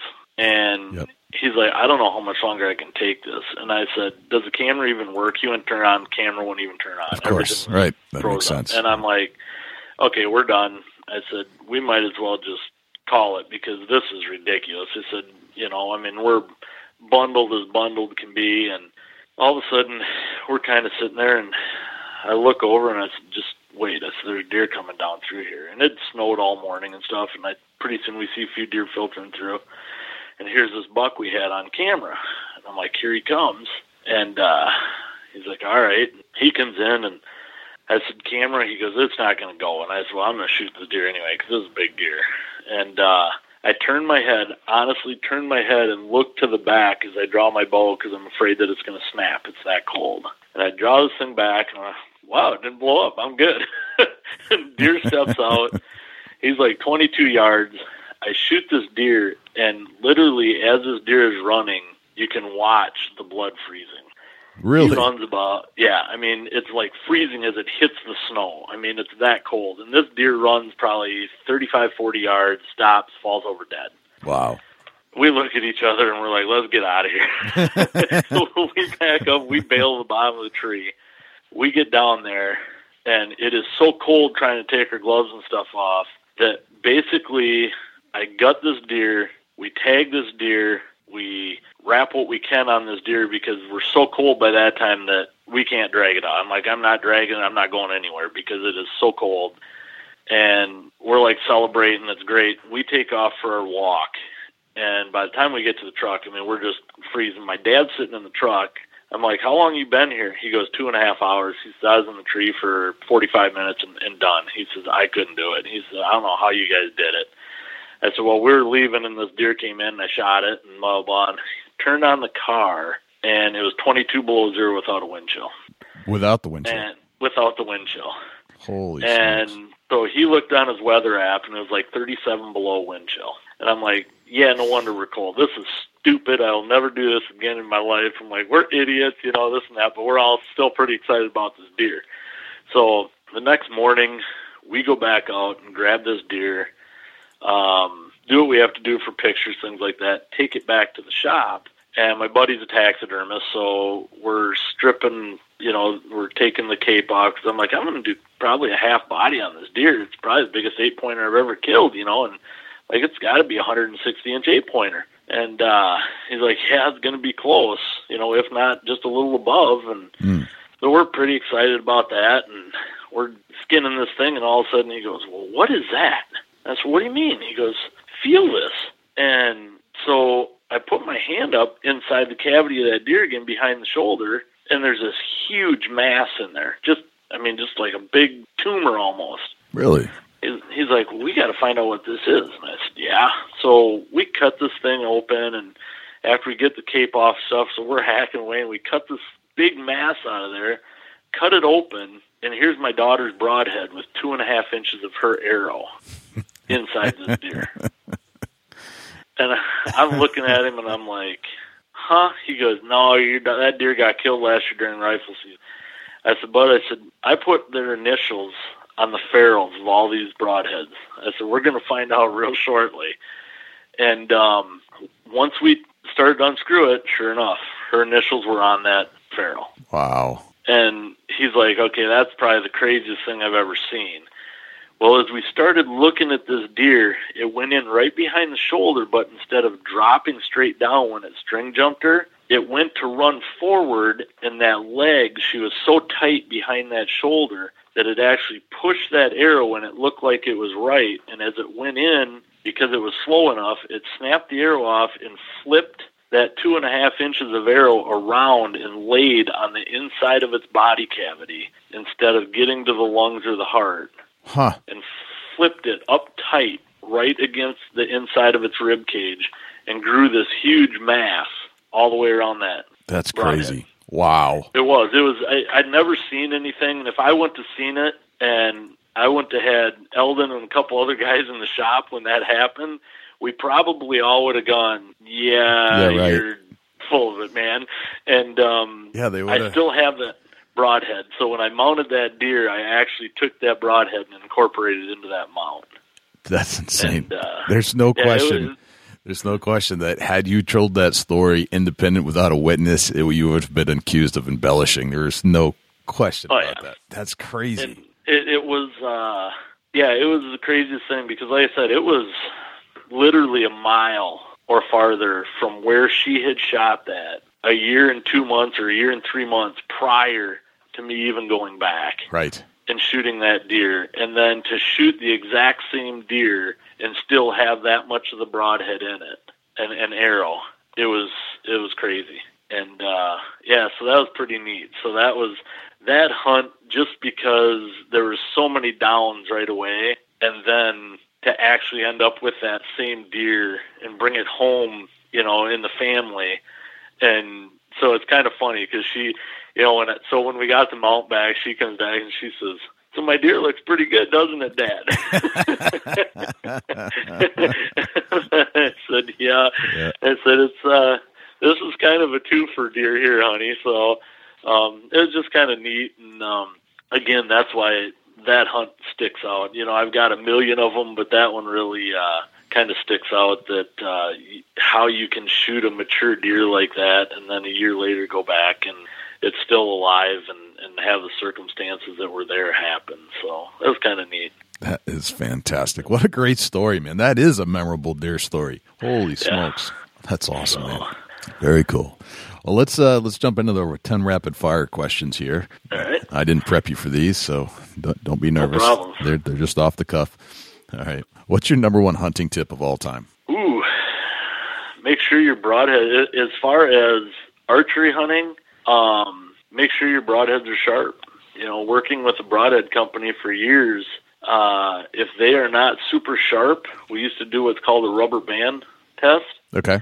If they wouldn't cut a rubber band, when you run that over, you'll see them roll. That rubber band is like arteries Yep. the sharper that broadhead, the better the blood trail, the better that that will, you know, it'll cut, it'll make more damage. Um, so it's not necessarily how big it is. Obviously, the bigger the broadhead and the sharper, the more damage it will do. But a dull broadhead um, will not create the same blood trails and the same hemorrhage that a sharp one will. So always make sure your broadheads are very sharp. Gotcha. Very good. Excellent.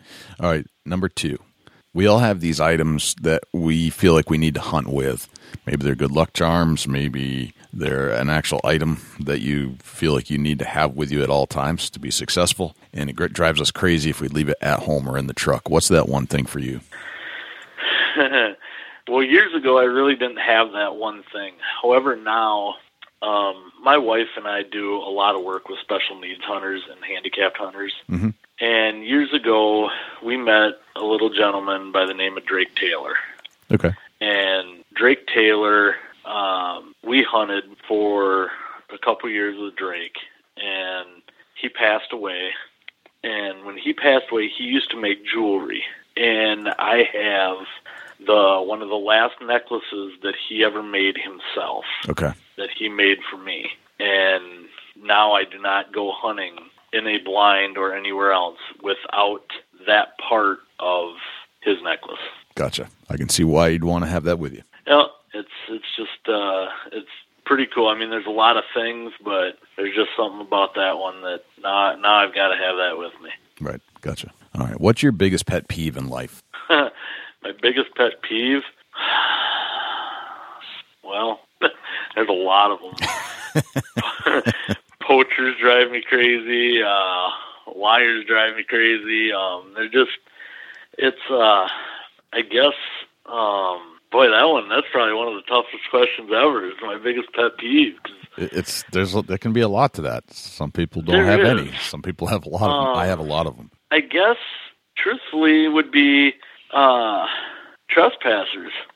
Uh, and the reason why is, you know, until I owned my own property, I didn't really realize why people got so upset about it. And now I look at it and say, wait a minute here, you know, there's all kinds of public land, there's state lands, there's all these lands. Why are you trespassing on my property? You know, call and ask permission. More than likely, I'm going to say no. But, you know, even to come get a deer, I'm going to say yes if you shot a deer and it's gone on my property. I'm not going to deny you of that Right. but we pay, you know, so granted they may not be able to afford land, but that's what they have public lands for and that's why you ask other people for permission. You know, they look at when you do certain things and grow deer or try to grow big deer, people trespass to get in there to shoot them and do things and it's like, wait a minute, you don't understand how much money that land costs, the taxes, the hours TSI work, the money into chainsaws, the money into food plots, the money into so you're spending all this. So I guess people that are trespassing um to do that, that that really burns me. Right. Because the landowner has put so much time and dedication and devoted so much into that that stay off. You know, either ask or stay off. Right. And a lot of them are afraid that you're going to say no, so they just go in there anyway. Gotcha. Well, then they get mad when they get a ticket for trespass. that makes sense. There's a lot of there's a lot of energy and money and time and effort spent into all this development. And, Right. And if they want to do that, they need to go find a place to do that too. Right, and and there's a lot of places to do it. There's a lot of public. There's a lot of, you know, there, there's a lot of places to hunt, and there's a lot of people that will let you still hunt. It's just a matter of asking. Right. Exactly. So, All right. yep, Very good. All right. Number four. What what how old are you today? Forty seven years old. What would you tell the twenty seven year old Art Helin, knowing what you know today? Um, I guess at 27, I would have uh, I would have been a little more focused on family and what to do, you know, with family. At that point in time of my life, you know, we were working with Ralph and Vicki with the TV show, doing seminars, doing a lot of things. And I remember there was times when I wouldn't even see the inside of my house for, you know, a month. Right. And, you know, so today looking at it, some advice that I, I try to give not only myself, but other people that are younger is guys and girls, you know, number one, family, your kids grow up very fast. You have time. Make time for your career, but make more time for your family because you only have one of them. Right. And I guess that's what I would have told myself is you can continue to grow your career, but you can't get those times back that I missed with my kids. The birthdays, the anniversaries, the the soccer games, the different things. It's find time to do that because careers come and go. Your family is all you all you really have. Right. And at the end. Right. So, you know, focus more on that and um, you know, make your living and do your thing, but try to be the best parent and the best adult that you can be um, as you move forward through that age. That's that's probably what I tell myself. Yep. Yeah, yeah. I so agree with that. Art, that is one thing that kind of came through to me about 10 years ago. And it's, uh, it's been the most rewarding development and, and viewpoint in my life that I think I've ever had. Yeah. All right. Let's see. Number five. Uh, you're at a, a hunting convention somewhere in the world, and a stranger comes up to you and they ask you what you do for a living. What would you tell them? Ooh. Um, I would say I work in the outdoor industry, Okay. outdoor hunting industry. Um, one of the biggest mistakes, and, and I don't really want to say mistakes, but um, I'm trying to think of the word here. Uh, misunderstandings is people think that you know they see someone on TV or they see me traveling around doing seminars all the time talking about hunting or on podcasts or doing things that all we do is hunt for a living. You know, I still, like I said, help my dad in the appraisal industry when I have to. I have a land management business. I have a photography business. I have, you know, I, I diversify. I have a seminar business. Um, hunting, even for the TV show hosts and guys that do that all the time, hunting does not pay your bills. What pays your bills is the seminars, the land management, the spe- you know, the speaking engagements, the different things like that. And that's why I say I work in the outdoor industry. Yes, do I get to hunt every single day of the year? Yeah, I'm fortunate that I do. The reason that that is is because I have to become knowledgeable so that I can bring that information back to seminars and new seminars and new educational things to get paid for those to be able to go out and hunt. So, in a roundabout way, are you getting paid to hunt? Eh, I guess you could say yes, but in reality, not really. You're getting paid for, you know, the land management, for the seminars, for the TV appearances, for all that stuff. But that, you know, is what comes from hunting. You have to hunt in order to get that paycheck. Understand what I'm trying to say? Absolutely. Yep. You can ha- you can't have you can't be the expert without the knowledge. And without, Right. without So you that, can't- right. Yeah, so you can't say that I hunt for a living because you don't. Nobody hunts for living. They don't pay anybody to sit in a tree stand. Right. They pay you for your knowledge to educate people or to entertain people. That's the difference. Right. Right. Uh, and I think people have a big misunderstanding about that is that they're getting paid to sit in a tree. No, they're getting paid to be promotional people. You know, we're promoting, you know, the outdoor industry. We're promoting a product. We're promoting different things. That's what pro staff is. Is we're promotional. There is, you know, as far as professional hunters, as far as if they want to call us that, that's fine. However, we're truly promotional hunters, is what we are. We promote the entire outdoor industry, and that's what we're getting paid to do is to promote. Right. Gotcha. So, Very good. All right. This one's easy. What did you have for breakfast this morning? I had a wilderness athlete um, replacement shake. I'm trying to get ready for the mountains in another week, and so I've been running a wilderness athlete 28 day challenge. And uh, so in the mornings, I get up and either I have um, a lot of protein and eggs, um, or I will take a replacement shake. And this morning was a replacement shake. So All right. that was pretty simple. All right. Very good. sounds sounds very healthy. All right. Number eight. If I say the word successful to you, who's the first person that pops into your head and why? Ooh. Hmm. That one's tough because I know a lot of, you know, successful individuals. There's actually quite a few people. You know, my dad I look at as successful, but in many different ways, you know, because he was always a good dad. He was a good father. He was, you know, successful in his business. You know, so you look at that as self-employed is is very tough business today, and, and he was successful in it. Again, he was successful as uh, being a role model as a father to not only me but to my sisters, to my nephews, to my nieces, as a grandfather. And so, you know, there's different ways of being successful, and I think he's very successful, you know, that way. You know, my my wife is very successful in in her business and her job, and to be able to do the things she does with me and help me become successful. One of the most recent that I think is, you know, very humbling to me and very uh, proud dad moment is my oldest daughter. She uh, recently has moved to India under an internship.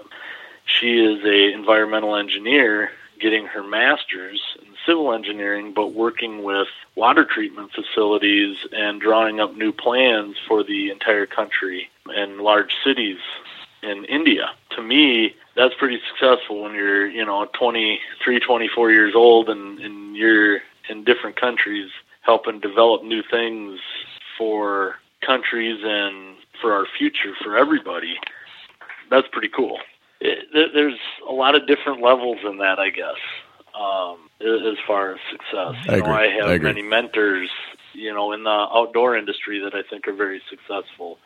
Uh, but you know, I, again, go back to my dad and, and look at because I think without him guiding me and doing the certain things he did to help me succeed in life, I wouldn't be able to um, have been the father I am today to both my daughters. For one who's in UW Madison trying to become a doctor, and another one who's you know getting her master's in engineering. So.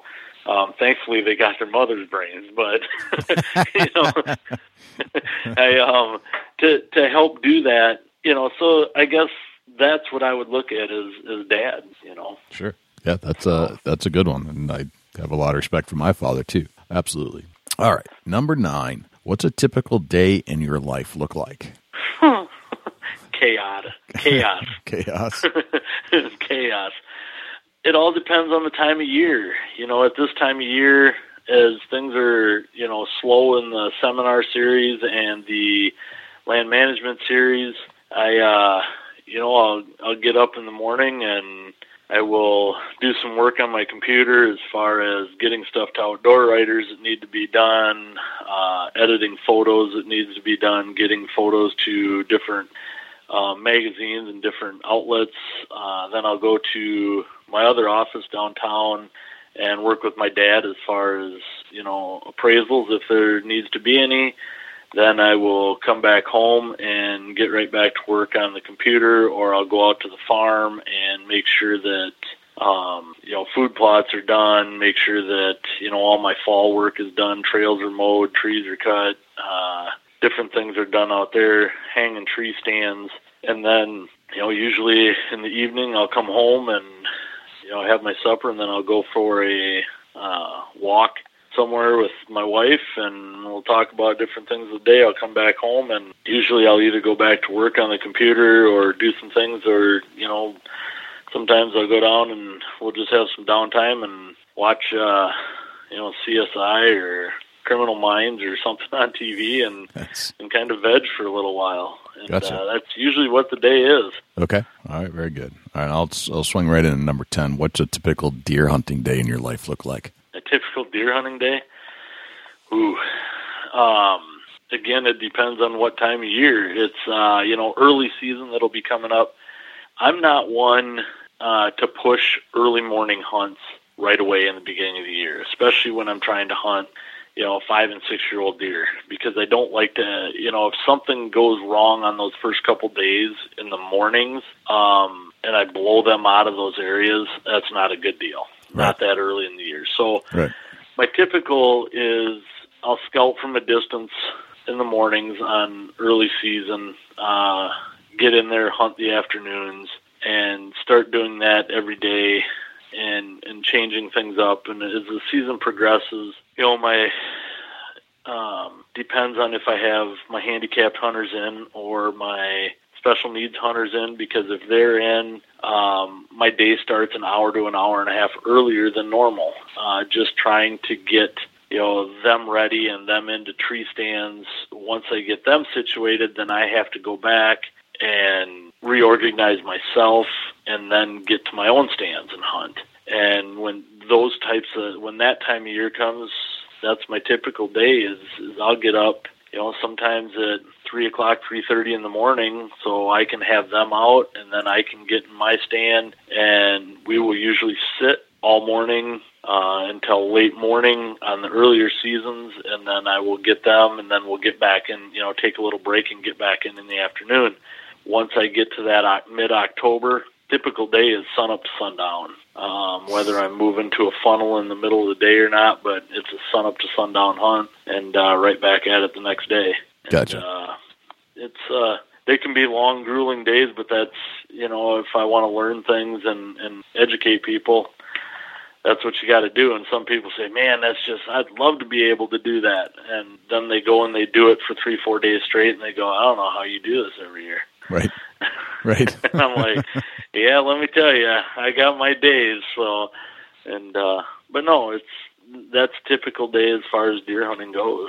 You know, just getting all the equipment ready, and you know, the other thing right now is trying to get at least an hour worth of shooting in a day. Gotcha. So, Very cool. Art, I got to tell you, this has been awesome. It's we've uh, we've been talking about a lot of different aspects, and I, I literally, as I said earlier, I think this is a blueprint for a lot of people on how to do things. Um, thank you. Where can we find more information? Let's let's pretend like we didn't cover enough material here today, and if, if people still had questions, where would they go to find more information out about you? Well, hopefully back on your show again someday. But Right. um, no, the uh, it's um, my website would be www.arthelinoutdoors. It's H E L I N outdoors.com. Um, if they're into photography work, because I have to separate those because some people aren't into hunting that are into photography. I do have a photography page, which is www.wildreflections with an S photo.com. And then I've uh, my Facebook pages, which is Art Helin Outdoors and Wild Reflections Photography. Uh, the main one, as far as hunting and to get a hold of me, is obviously the ArtHelinOutdoors.com or just the Art Helin Outdoors Facebook page. Gotcha. All right. Very cool, Art. This has been an absolute honor and a pleasure to have you on the show. I've learned a lot, and it was nice to uh, just kind of lay it out as to how somebody might want to go about working on their own piece of property and, and then how to hunt them and to find out how you went about it through experience, which is which is cool that you constantly hone your craft through actual application, not just um, theory. So this is uh, it's been very eye opening. Thank you. Yeah, it's been uh, it's been a pleasure, sir. I appreciate it, and um, it's been good. And like I said, I think we could sit here and talk for hours about it. And you know, because it's an ever evolving industry, and that's why you have to do what we have to do and spend as much time as we can because we have to evolve right with it um, in order to get better at it. So, like I said, it's uh, it's been a pleasure. It's been fun, and I really appreciate uh, you having me on the show. Well, thanks to Art Helin for joining us on the Big Buck Registry Deer Hunting Podcast. I most enjoyed that conversation. I like hunters that share their knowledge and go deep with both their successes and failures and think deeply about what's going on around them, whether it's habitat, whether it's timberland management. As you heard, Art really enjoys speaking to a good forester, and foresters are you know, stewards. They're stewards of the land, and that's where the deer are. So get to know your local forester. I think it'll go a long ways. Art certainly found lots of value there, and uh, we really appreciate Art spending as much time as he did with us to share all the things that he's learned. We certainly wish him success with Art Helin Outdoors and good luck in the deer woods this fall. Dusty, do we have a Chubby Tines tip of the week this week? Yeah, we do, Jay. The Chubby Tines tip of the week is sponsored by Morse's Sporting Goods. Firearms, use firearms, bows, use bows, located at 85 Contoocook Falls Road in Hillsborough, New Hampshire. Give Jim a call at 603 464 3444, morsessportinggoods.com. Your dollars go further in New Hampshire. There's no sales tax. Morse's Sporting Goods. Safety harness time. Get your stuff out, go through it. Tree stand, climbers, hang on. If you've got a safety harness that has a fray or a little bit of a cut, or maybe you hooked it on a fence, or maybe you hooked it on a part of your tailgate or something, or a bolt sticking out in the barn where you had it and it's got a fray or a rip in it. You know, guys, gals, friends of ours, you've got to stop and think is a $100 safety harness worth your life? Absolutely not. Is a broken, frayed cable on your hang on tree stand or your climber worth your life? Absolutely not. Take that 100 bucks and get it fixed. Buy you a new harness, or it, it may be more than 100 bucks. Spend the money, be safe. If you come back with an injury or a wound, you, you're no longer enjoying your hunt. So just get it fixed, get it right, and, and be safe out there. You know, there's so much new safety gear out there as far as the lifeline from the top, from the ground clear to the seat. Right. Uh, everybody's like, oh, that's that's expensive. Well, it's, it's not really expensive when it comes to your life. I, I would pay quite a bit to keep my life from having a hunting accident. Right. So just you know, use your head and and, and maybe uh, overlook a couple bags of corn to, to fix your safety equipment. Yeah. I think more hunters get hurt every year falling out of a tree stand because they didn't have the proper safety equipment than they do in any other facet of hunting. You know, Right. Just you know, it's just a just a simple visual, hands-on look at everything. Put your harness on, look it over, lay it out in the garage floor, or out in the grass, or in your living room, wherever, your basement, and look it over. You know, you don't pull a bow back with a half frayed cable in your face. Why would you hang yourself up in a tree with a frayed safety harness? Exactly. You just don't do it. You get it fixed or get a new one and and make it right. And I'm telling you, there's there's all kinds of Facebook groups out there. I'm, I'm gonna say something here. Get on Facebook, find a hunting group, and post on there. If you're low on funds, post on there that you need a safety harness. Other hunters will will postage you a safety harness that they got laying around, a good one. Right. They're, you know, hunters take care of hunters. There's people out there that'll help you. Get on these groups on Facebook, you know, and find somebody that's got an extra safety harness that maybe been sitting on the shelf for two years that they've never worn or opened a package of, and they'll ship it to you. No problem at all. You know, they're, they're, everybody's happy to help out when it comes to safety. So just, you know, use your head and, and don't get all excited about going hunting the next morning and you got a bad safety harness. It's not worth it. That deer will be there the next day. Take time and get your safety equipment right, or man, it's not worth going to the woods. That's that you know that's something that I, me and Jay or Jay and myself cannot stress enough about being safe in the woods. Right. We want to hear your story, not not a horror story that you fell and broke your neck or your back or your legs or your arms or you know we see it every year. Why why should this be happening? You you gotta wear some kind of safety gear. Exactly. Yeah, we spent. You know, that was one of the efforts that we uh, focused on when I hunted in Ohio with you. Is we made sure we had our safety harness. You know, it's a little awkward, and it certainly bulks up your gear, but it was absolutely essential. Yeah, you gotta have it. You know, and a lot of guys go on these hang-ons, and and, and they're leaving the hang-on out in the woods for all summer, and the weather just eats the cables out of them. Well, what what was really good last year could be really weak this year. So take that in consideration. You know, you got to check your gear. Just just because it you know you think it's good doesn't always mean that it's safe. Exactly. And I, I would guess that if you needed some stuff, Morse's Sporting Goods would be carrying that over at their place. I when last time I was there, they had a whole bunch of it. So if you want to like save some money on sales tax, you can buy it in New Hampshire right from Morse's. Listen to the ad, and you'll get all the contact information for that. Oh, that's that's that's an absolutely great tip, Dusty. It's that time of year. We will all be in tree stands before you know it, and uh, check your equipment before you go out there. Make sure you're safe. Oh, that's great, man. Thanks for that tip of the week. That was fantastic. Thank you to Morse's Sporting Goods for sponsoring the Chubby Tines Tip of the Week. I'd also like to say thank you to all of our sponsors. Without them, this show is not possible. And specifically, I'd like to say thank you to Advanced Takedown Tree Stands, Covert Scouting Cameras, the Horny Buck Seed Company, and once again, Morse's Sporting Goods. I truly believe in each and every product that we're advertising on this show. We've tried them all. We've been to the stores. Each and every one are absolutely high quality, high grade products. And if you're shopping for any one of these types of items, please give our sponsors a shot first. Dusty, where can we find you when you're not hanging out here in the studios with me? Uh, shoot me an email, dusty at bigbuckregistry.com. You can look me up on Instagram and Twitter at Chasing Antler, Facebook.com forward slash Chubby Tines Outdoors. Jay, where can the people reach out to you when you're not on the mic? Likewise, you can shoot me an email, jay at bigbuckregistry.com, and you can visit us on Facebook, facebook.com forward slash bigbuckregistry. We're also on Twitter, which is twitter.com forward slash bigbuckregistry. We're also on Instagram, instagram.com forward slash bigbuckregistry, and YouTube, which is youtube.com forward slash bigbuckregistry. On YouTube, you can listen to all of our podcasts in their entirety far as videos are concerned, it's a boring video, but the audio content is there, so you can actually listen to our podcast. You can also listen to all of our live shows that we've done on Thursday nights when we do do them, and we've gone back and interviewed re-interviewed a lot of our previous guests we had on the show just to put a face to a voice. Let's put it that way. You can always listen to our show on other places as well, not just YouTube. We're found on iTunes, iHeartRadio, TuneIn Radio, Stitcher, and Blubrry. And if you would like to submit a buck to our page for consideration and be featured on our page in front of 250,000 diehard deer hunting fans, all you have to do is go to bigbuckregistry.com forward slash my buck, and all of the instructions will be right there. I think that's pretty much everywhere we're at. I think that's a wrap, Dusty. That's a whole lot of big buck, Jay. Sure is. I'm Jay Scott. I'm Dusty Phillips. And this is the Big Buck Registries Deer Hunting Podcast. We'll see you next week. Can't wait.